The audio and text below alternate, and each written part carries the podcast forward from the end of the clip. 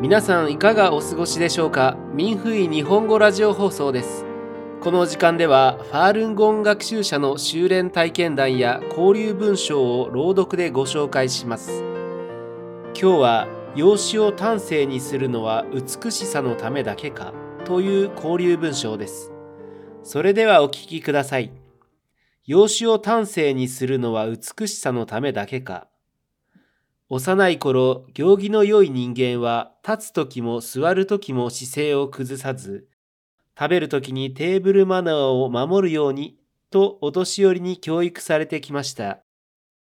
その時は行儀を守ることの深い意味を知らずに、表面の美と醜さ、教養と粗野の違いだけだと理解していました。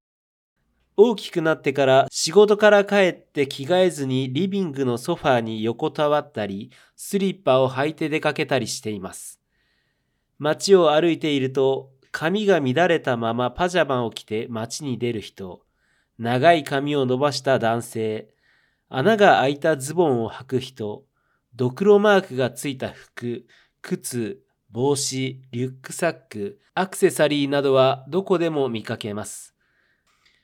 今日古典を読んだとき、立つときは立つ姿勢、座るときは座る姿勢、食べるときは食べる礼儀を守るという言葉に込められた深い意味がよくわかりました。1、男性はうやうやしく、女性は美しく。受家の経典、少書後半には5つの重要なことが書かれており、1つは外貌です。男性はうやうやしく、女性は美しく、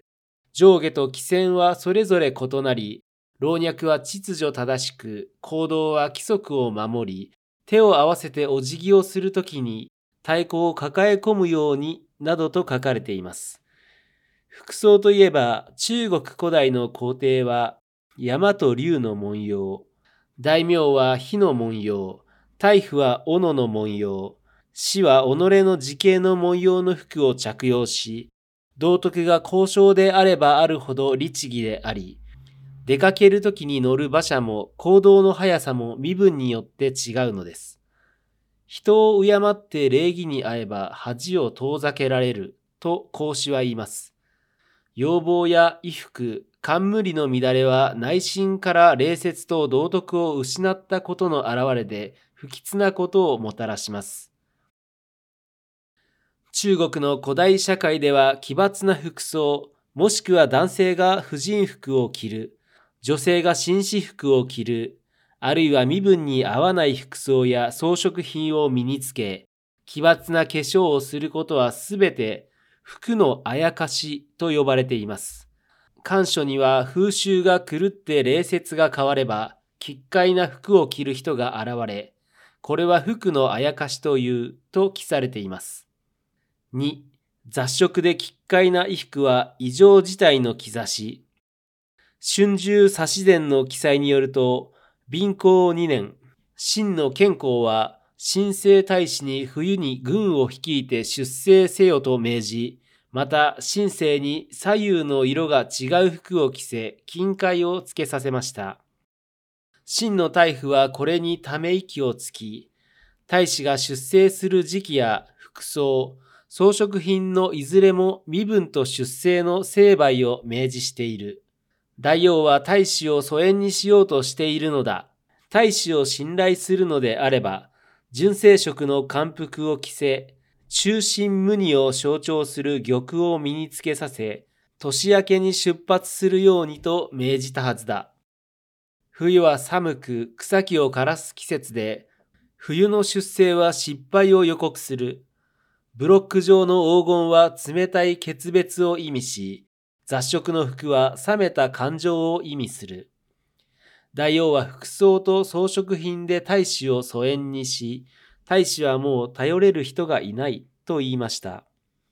もう一人の大臣は、出征する人は大病で命令を受け、神社で肉を祀って決まった服装を着るべきである。今、大使は正式な礼服を得られず、雑食の服を着なければならず、大王の思いは聞かなくてもわかると言いました。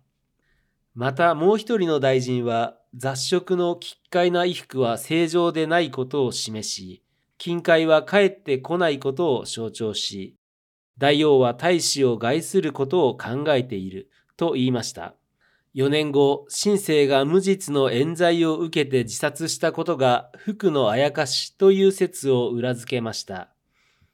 3. 周美、涙化粧、妖怪のような衣服は災いを招く。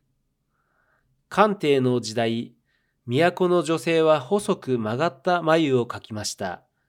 哀愁に浸るときに思わず眉を潜めることにちなんで、これを周美と言い、両目の下にファンデーションを薄く塗って涙目のようにすることを涙化粧と言い、髪の毛を真ん中ではなく頭の左から右側に言うことは、落ちた馬の髪と書いて抱き罰と言い、歩くときに腰をひねり、笑うときはまるで歯が痛いような表情をします。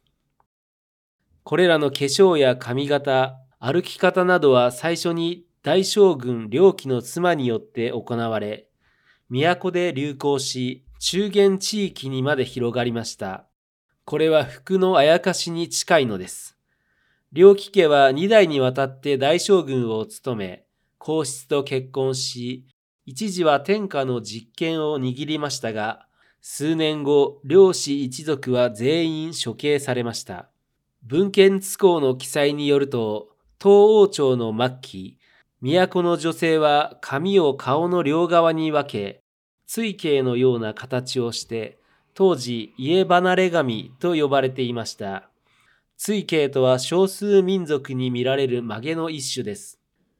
頭髪を後方に垂らし、先端を金槌のような形に束ねたものです。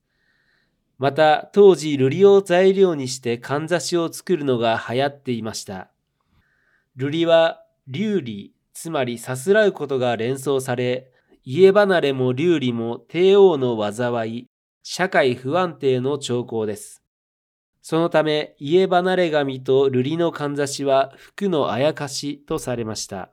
4. 男性は女装すると威厳を失う。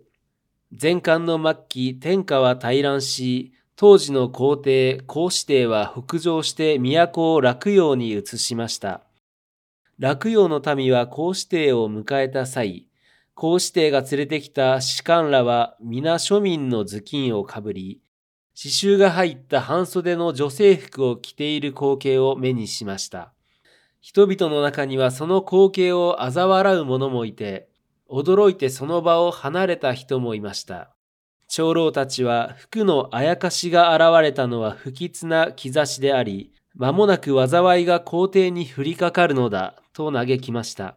その後、皇子帝は戦に敗れ、都を捨てて逃亡し、反乱軍に切られました。